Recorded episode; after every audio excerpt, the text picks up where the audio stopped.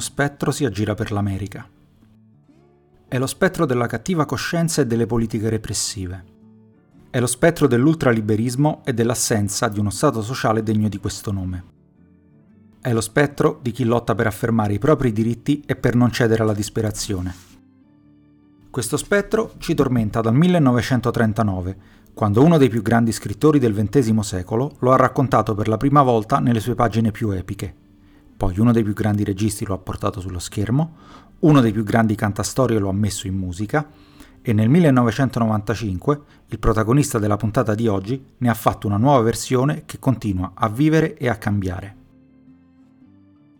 Parlo di un autore che rientra in una lunga tradizione di poeti, cantanti e cantastorie che parte da uno dei più grandi poeti della storia americana, Walt Whitman, prosegue con un altro grande narratore, Woody Guthrie, passa per un cantastorie premio Nobel come Bob Dylan e arriva a lui, che da quasi 50 anni fa saltare il pubblico di tutto il mondo e racconta le storie dei più deboli con il linguaggio del rock, e che con questa canzone perfetta riprende una delle storie più potenti e attuali dello scorso secolo. È una canzone perfetta perché è il frutto di una lunga tradizione di narratori e di narrazioni. È una canzone perfetta perché riprende un classico, e i classici sono classici perché sono sempre rilevanti e sempre attuali. È una canzone perfetta perché una ballata come questa è difficilissima da trovare. La canzone perfetta di oggi è The Ghost of Tom Joad di Bruce Springsteen.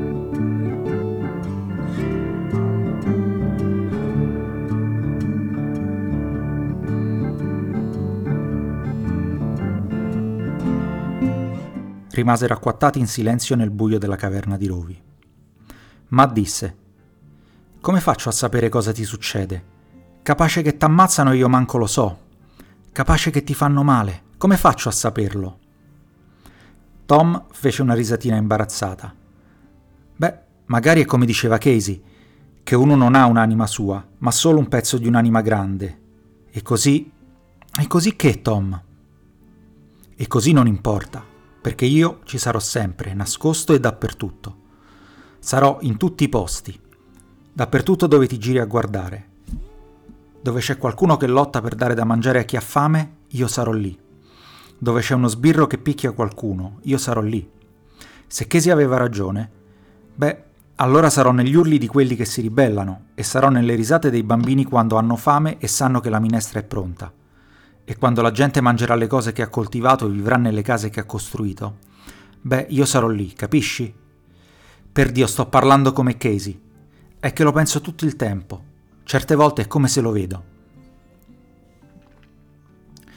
È uno dei momenti più intensi di furore di John Steinbeck e per prima cosa mi devo scusare per non averlo letto in modo degno. In Italia abbiamo potuto leggerlo in questo modo solo a partire dal 2013, dopo 73 anni dalla prima edizione. Il romanzo era uscito negli Stati Uniti nel 1939 ed è stato pubblicato qui l'anno seguente. È la storia di una famiglia dell'Oklahoma che è costretta a lasciare la propria terra e la propria casa a causa della crisi economica e che deve affrontare la povertà, il razzismo e un sistema economico spietato e ingiusto. Il regime fascista aveva deciso di far uscire questo romanzo in funzione anti-americana, ma lo aveva censurato pesantemente. La scena qui sopra avviene quasi alla fine. Tom Joad, uno dei personaggi principali, è in fuga dalla polizia dopo aver ucciso un vice sceriffo, che a sua volta aveva ammazzato il predicatore diventato sindacalista Jim Casey durante uno sciopero di braccianti agricoli in California. È il momento della nascita del fantasma protagonista della canzone di oggi, nel romanzo è l'ultima volta che vediamo Tom, ma questo è solo l'inizio. Steinbeck scrisse The Grapes of Wrath per raccontare dei migranti che cercavano con scarso successo di sopravvivere attraversando gli Stati Uniti verso la terra promessa sul Pacifico, quella California che rappresentava sia la mitica frontiera del mito di fondazione americano, sia la loro unica speranza per sopravvivere in un mondo in cui il capitale è l'unico interesse che deve essere tutelato a ogni costo e con ogni mezzo. Aveva viaggiato con loro, aveva ascoltato le loro storie e aveva deciso di raccontarle con la loro voce e i loro dialetti. È una storia epica, di quelle che rientrano appieno nella definizione di grande romanzo americano, ma è anche una storia disperata di razzismo, odio, povertà, repressione e speranza di riscatto. Ed è una storia dannatamente attuale. Quello che leggiamo nelle pagine di Furore lo troviamo tutti i giorni nei quotidiani e nei telegiornali, con la Route 66 che è diventata la rotta balcanica in cui si viaggia nei camion o sotto di essi, o il tratto di mare che separa la Libia dalla Sicilia. Il libro è stato uno dei bestseller del 1939 ed è stato premiato con il premio Pulitzer. Nel 1962 Furore è stato uno dei fattori decisivi nell'assegnazione del premio Nobel per la letteratura a Steinbeck. Dalle pagine di Steinbeck, il fantasma di Tom Joad inizia a vagare e, come spesso accade, iniziano i suoi avvistamenti. Il primo avviene sul grande schermo, con il volto di un giovane Henry Fonda nell'adattamento cinematografico uscito nel 1940 con la regia del più epico dei registi della Hollywood classica, quel John Ford che aveva codificato il western. Il film ricalca in modo abbastanza fedele la trama del romanzo, almeno per quanto riguarda le vicende della famiglia Joad, eliminando solo qualche scena che sarebbe comunque caduta sotto i tagli della censura, come l'enigmatico finale. Mancano anche alcuni riferimenti politici, che in alcuni tratti del romanzo sono piuttosto espliciti, e le parti in cui Steinbeck descrive, con la sua prosa inesorabile, le vicende generali dei migranti. Il film di Ford ottiene due premi Oscar, per la migliore regia e per la migliore attrice non protagonista a Jane Darwell, che interpretava Ma Jode, il pilastro che tiene unita la famiglia di fronte agli ostacoli della sorte. Nel 1989 è stato uno dei primi 25 film scelti dalla Library of Congress per essere inserito nella National Film Registry, una specie di arca dei migliori film americani di sempre.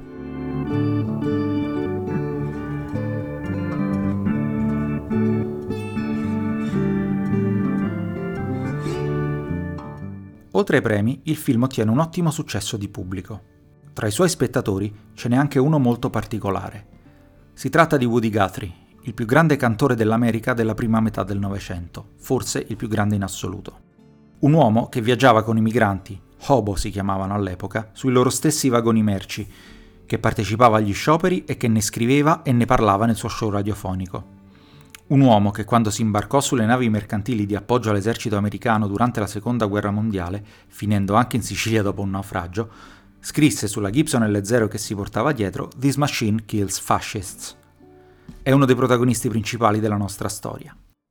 Tra le tante cose, Woody Guthrie è l'autore di This Land is Your Land, una specie di inno non ufficiale degli Stati Uniti, in cui oltre alla bellezza del paese vengono narrate, in due strofe che spesso vengono omesse nelle esecuzioni ufficiali, anche le difficoltà dei poveri costretti a chiedere il sussidio di disoccupazione e il fatto che la proprietà privata sia solo un ostacolo da superare. Dopo aver visto il film di John Ford, Guthrie scrive una lunga ballata intitolata Tom Joad, in cui racconta la storia del film e in cui il fantasma di Tom Joad torna a farsi vedere.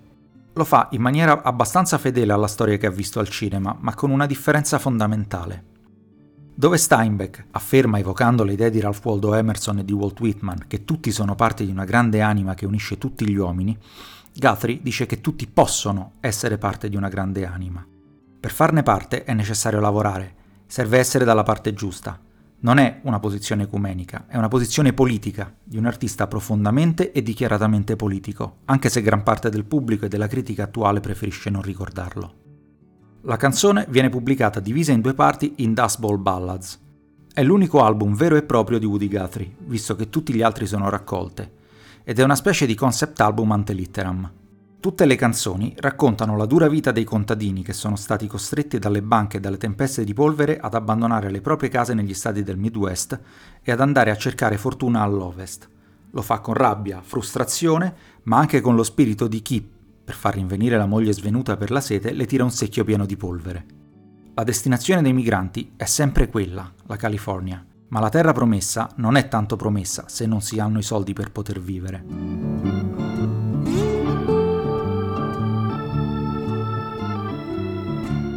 Da questo momento il fantasma si nasconde e sarà necessario evocarlo per farlo tornare. Ma nel frattempo la sua influenza si farà sentire. Woody Guthrie serve come principale fonte di ispirazione per una figura fondamentale nella storia della musica. Appena arrivato a New York dal nativo Minnesota, il giovane Robert Allen Zimmerman si recò al New Jersey Hospital dove Guthrie era ricoverato vittima della corea di Huntington che lo avrebbe ucciso nel 1967. Il giovane, che si esibiva con il nome di Bob Dylan, voleva conoscere il suo idolo e gli dedicò anche una canzone. Nora Guthrie, una delle figlie di Woody, racconta di aver sbattuto la porta in faccia a questo ragazzo che aveva bussato durante American Bandstand. Fu suo fratello Arlo ad aprirgli e a mettersi a chiacchierare e suonare con lui. Anni dopo, quando la Folkways mise insieme una compilation di omaggio a Guthrie, Dylan decise di suonare una delle canzoni di Dust Bowl Ballads, precisamente Pretty Boy Floyd. A proposito di fantasmi, eccone un altro. Charles Arthur Floyd era un rapinatore ucciso nel 1934 dagli agenti federali che lo inseguivano, ma era diventato anche una specie di figura mitica, quella che Marino Severini dei gang definirebbe un bandito senza tempo. In furore, Majod chiede a Tom se il periodo che ha passato nel carcere di McAllister lo ha incattivito come è successo a Floyd, Woody Guthrie lo racconta come una specie di Robin Hood, che rapinava le banche ma non colpiva mai i poveri, anzi lasciava banconote da 100 dollari per un pasto caldo o faceva arrivare carri carichi di cibo per gli indigenti.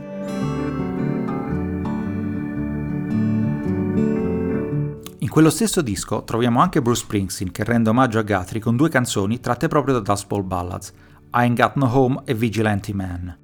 Due anni prima, nella sua raccolta di live con la Street Band, il boss aveva inserito una bella versione di This Land Is Your Land, spiegando che, come aveva letto nella biografia di Guthrie, scritta da Joe Klein, era una canzone arrabbiata, nata come risposta a God Bless America di Irving Berlin.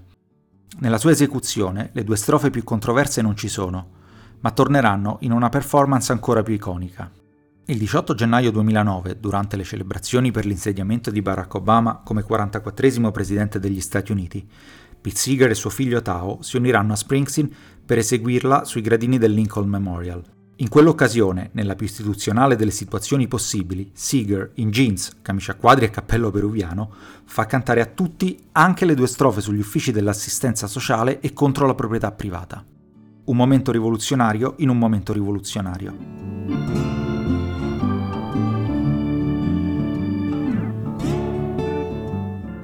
Intanto il fantasma di Tom Joad aveva ripreso a camminare ed era stato proprio Bruce Springsteen a evocarlo. È il 1995. Il boss vive a Los Angeles con Patti Scialfa e i figli. Ha sciolto da qualche anno la Street Band e ha pubblicato un paio d'anni prima Human Touch e Lucky Town, due album gemelli che secondo quasi tutti sono il punto più basso della sua carriera.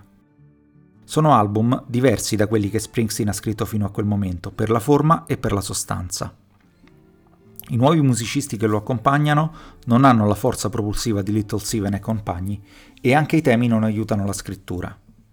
Quando viene introdotto nella Rock and Roll Hall of Fame, Springsteen spiega: Devo ringraziare mio padre, perché cosa avrei mai scritto senza di lui? Cioè potete immaginare che se tutto fosse andato bene tra noi sarebbe stato un disastro. Avrei scritto solo canzoni felici. Ci ho provato nei primi anni 90 e non ha funzionato, il pubblico non ha apprezzato. Per il disco successivo c'è bisogno di qualcosa di nuovo. Negli anni in cui abita in California, Springsteen vive una situazione nuova rispetto a quella che conosceva. Probabilmente è meno in contatto con la classe operaia e i danni della deindustrializzazione che aveva raccontato negli anni 70 e 80, ma scopre un mondo nuovo. È testimone dei riot del 1992 dopo l'assoluzione dei poliziotti che avevano pestato Rodney King. Vede intorno a sé i risultati delle politiche neoliberiste di Bush padre e di Clinton ed entra in contatto con le situazioni legate all'immigrazione dal Messico, con tutti i suoi pericoli e i suoi problemi. E visto che è una persona intelligente e che non smette mai di documentarsi, torna su Steinbeck, sul film di John Ford e su Woody Guthrie. Un'altra lettura fondamentale è Journey to Nowhere, The Saga of the New Underclass, di Dale Maharij e del fotografo Michael Williamson. Il libro racconta le conseguenze della deindustrializzazione e la nascita di una nuova classe di poveri, vittima delle politiche liberiste e dell'assenza di ammortizzatori sociali, che come i Jod negli anni della Grande Depressione sono costretti ad abbandonare le loro case e cercare fortuna in altri stati.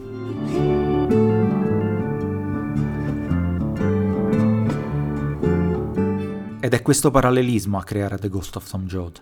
L'America del 1939 non è molto diversa da quella del 1995. La caduta dei regimi comunisti e la nascita di un nuovo ordine mondiale, come aveva detto il presidente Bush, sembrano aprire un nuovo periodo di pace e prosperità per tutti, ma le politiche economiche sempre più liberiste la spinta verso politiche sociali sempre meno ampie e sempre più restrittive e il ciclo di crisi economiche avevano di fatto continuato a colpire sempre gli stessi. Anche in questo periodo e anche oggi Ci sono sempre persone costrette a dormire nelle macchine perché non hanno casa, che vivono sotto i ponti e si scaldano con un fuoco di fortuna, mentre gli elicotteri della polizia pattugliano la zona. Springsteen rievoca i jungle camp raccontati da Steinbeck, in cui i migranti si fermano in attesa di continuare a muoversi alla ricerca di un lavoro. C'è anche il predicatore, come il Casey di Furore, e anche lui è costretto a coprirsi con un cartone per proteggersi dal freddo. C'è però un'idea profondamente diversa dagli anni 30. Se i protagonisti di Furore viaggiavano verso la California con la speranza di una vita migliore, magari attirati da volantini stampati dai padroni per aumentare la domanda di lavoro e poter tenere bassi i salari, negli anni 90 nessuno si prende in giro dove porta la strada, anzi tutti sanno qual è la sua destinazione. Non si viaggia più verso la terra promessa, si va solo verso qualche altro luogo sperando che sia un po' meno peggiore. E nel testo di Springsteen non c'è traccia della One Big Soul che unisce tutti gli uomini.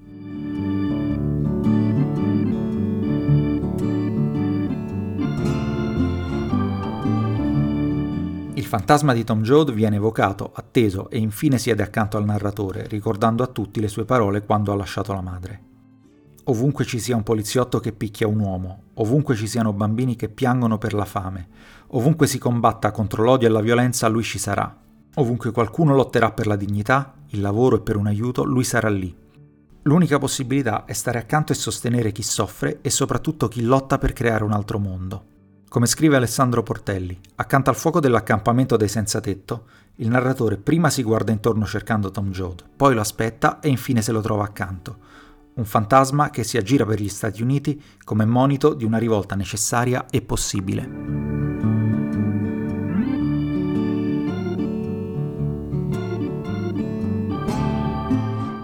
The Ghost of Tom Joad viene pubblicato per la prima volta come traccia di apertura del disco omonimo del 1995. L'album racconta lo stesso mondo della canzone, la perdita del lavoro e della speranza, le difficoltà legate all'immigrazione. È un lavoro diverso dai precedenti, realizzato quasi da solista con toni acustici e folk.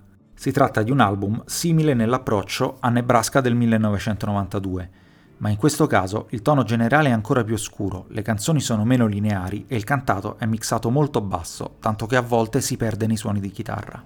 Springsteen racconta storie di perdita di lavoro, di migrazione, di razzismo, ma anche di perdono e ravvedimento come in Galveston Bay. The Ghost of Tom Joad serve per far capire l'argomento generale dell'intero album, ma anche per fornire fin da subito una possibile risposta ai racconti che seguiranno dal punto di vista musicale, è una canzone che fa un percorso inverso rispetto a Born in the USA, che in origine era una ballata nata nelle session di Nebraska e che divenne poi un anthem da stadio. The Ghost of Tom Joad nasce come pezzo rock, ma in quel momento il boss non riuscì a trovare un buon arrangiamento e lo adattò alle atmosfere acustiche e folk dell'album. Però come il personaggio creato da Steinbeck, anche questa idea comincia a vagare in attesa di trovare un suo posto.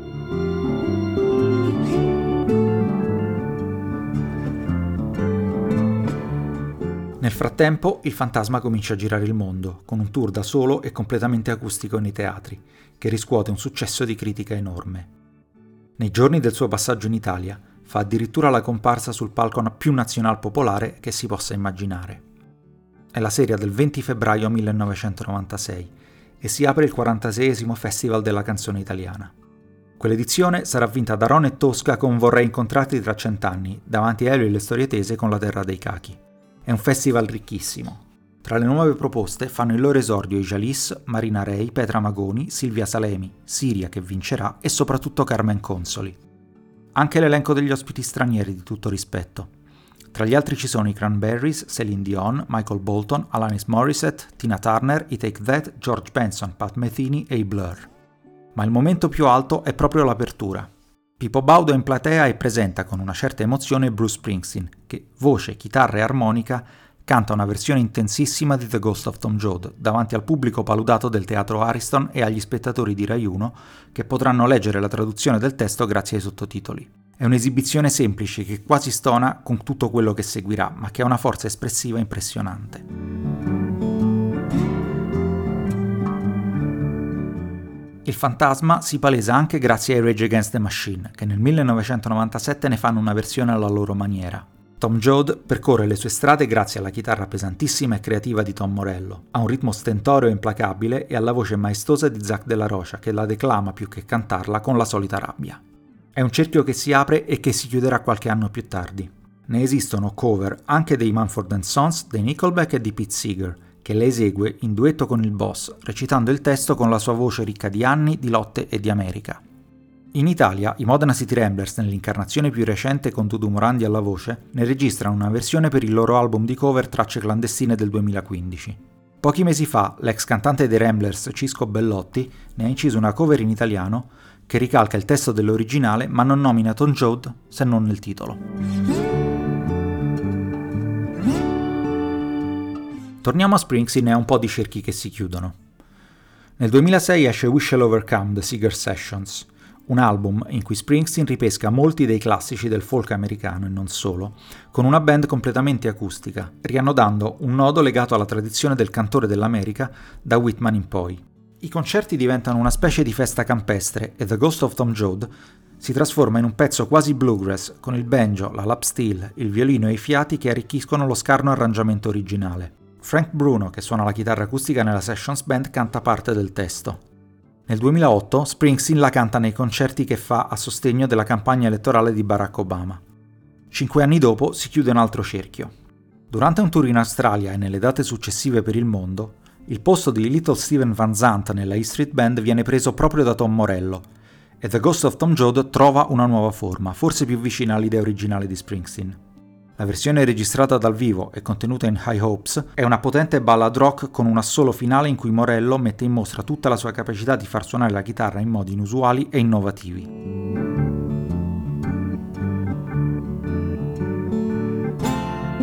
Nel 2018 la storia di Tom Joad non ha perso un grammo della sua attualità e The Ghost of Tom Joad torna a far parlare di sé il presidente Donald Trump mette in atto una serie di misure inumane nei confronti degli immigrati messicani che cercano di entrare degli, negli Stati Uniti. I figli sono separati dai genitori e sono tenuti in gabbia. Le immagini che fanno il giro del mondo suscitano giustamente sdegno. Springsteen è a Broadway con il suo spettacolo autobiografico. È una performance che racchiude alcune tra le sue migliori canzoni in versione acustica alternati a racconti autobiografici. Prima di evocare per l'ennesima volta il fantasma del vecchio Tom, Springsteen dice, e mi scuso di nuovo per la lettura, sono tempi in cui abbiamo visto uomini in marcia e le cariche più alte del nostro paese che vogliono parlare ai nostri angeli più oscuri e vogliono evocare i fantasmi più brutti e divisivi del passato dell'America. Vogliono distruggere l'idea di un'America per tutti, è questo che vogliono. È quello che abbiamo visto nello schifo delle famiglie separate ai confini e nelle marce piene di odio l'anno scorso, cose che non pensavo avrei più rivisto nella mia vita cose che pensavo fossero morte e sepolte per sempre nel mucchio di rifiuti della storia. Abbiamo lavorato troppo duramente, troppe brave persone hanno pagato un prezzo troppo alto, hanno pagato con la vita per, per permettere che succeda. C'è stata troppa fatica e abbiamo fatto troppi sacrifici. C'è una bellissima frase del dottor King che dice l'arco dell'universo morale è lungo ma tende verso la giustizia. È importante credere in queste parole e comportarsi di conseguenza e vivere con compassione e avere fede nel fatto che quello che stiamo vivendo è solo un altro difficile capitolo nella dura battaglia per l'anima della nazione. Ed è proprio questo che continua a ricordarci il fantasma di Tom Joad. Ci mette di fronte al fatto che il mondo come è oggi non funziona e al fatto che, oggi come durante la Grande Depressione, è necessario ricordare di battersi per migliorarlo. Perché senza casa e senza lavoro non c'è pace e non c'è riposo no home, no job, no peace, no rest.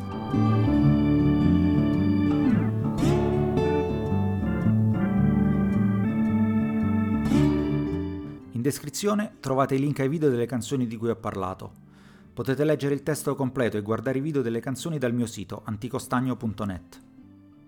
Il brano di sottofondo della puntata di oggi è Trapper John di Lobo Loco, pubblicato con licenza Creative Commons sul sito freemusicarchive.org.